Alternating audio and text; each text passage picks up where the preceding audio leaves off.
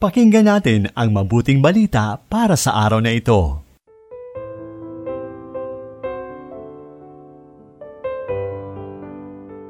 Magandang magandang araw ng biyernes, minamahal kong kapanalig.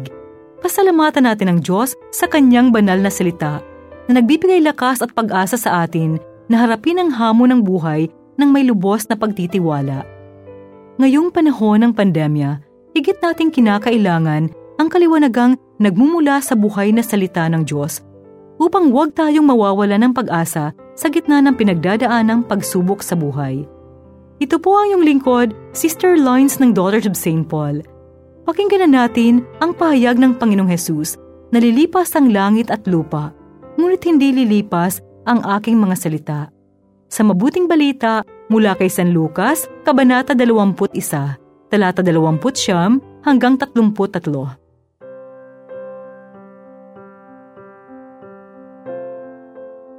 Sinabi ni Jesus sa kanyang mga alagad ang isang talinhaga. Tingnan ninyo ang punong igos at ang ibang mga puno. Pagkakita ninyong nagdadahon na ang mga ito, alam ninyong malapit na ang taginit. Gayon din naman, pag napansin ninyo ang mga ito, alamin ninyong malapit na ang paghahari ng Diyos. Talagang sinasabi ko sa inyo, na hindi lilipas ang salinlayang ito at mangyayari ang lahat ng ito. Lilipas ang langit at lupa, ngunit hindi lilipas ang aking salita. Isinulat ni Brother Jess Madrid ng Archdiocese ng Manila ang panginilay na ibabahagi ko sa inyo.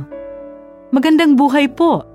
Naranasan niyo na ba ang masabihan ng wala kang isang salita Sinasabi ito marahil ng mga tao kapag may nagsabi ng mga magagandang salita, mga gandang pangako, pangakong mamahalin ka habang buhay, pangakong hindi ka iiwan, pangakong hindi ka sasaktan. Itong mga ganitong pangungusap ay nagbibigay ng pag-asa at ligaya, lalo na kapag ang nagbibitaw ay mahal mo. Pero maraming pagkakataon na ang ganyang mga salita ay magiiwan ng sugat dahil nasabi, ngunit ang nagsabi ay hindi naging tapat sa binitawang magagandang salita. Wala kang isang salita. At sa Ebanghelyo sa araw na ito, binibigyan tayo ng pag-asa ng Panginoon. Oo, lahat ay maglalaho. Lahat ng mahalaga sa atin ay mawawala.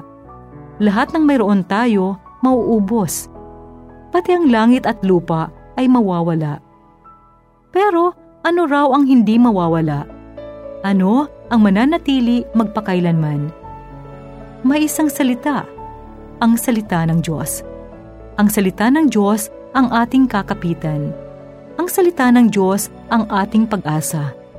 Ang salita ng Diyos ang magbibigay kapayapaan sa ating mga buhay.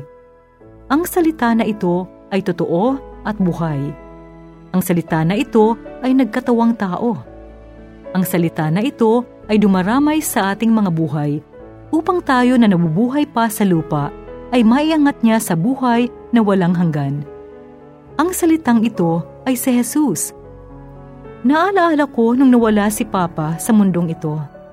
Unang gabi, walang makapagbigay ng salita. Kaya ang aking ginawa, tinipon ko ang aking pamilya at humingi sa Panginoon ng salita. Hiningi ko yung presensya niya upang magsalita sa pamamagitan ko.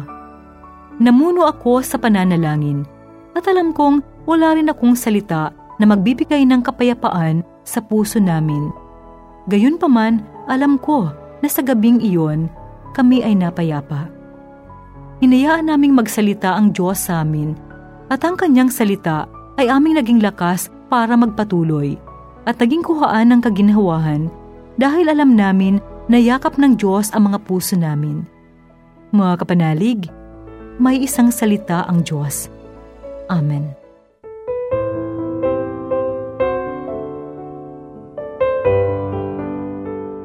Inyong napakinggan ang mabuting balita para sa araw na ito. Hatid sa inyo ng Pauline's Radio.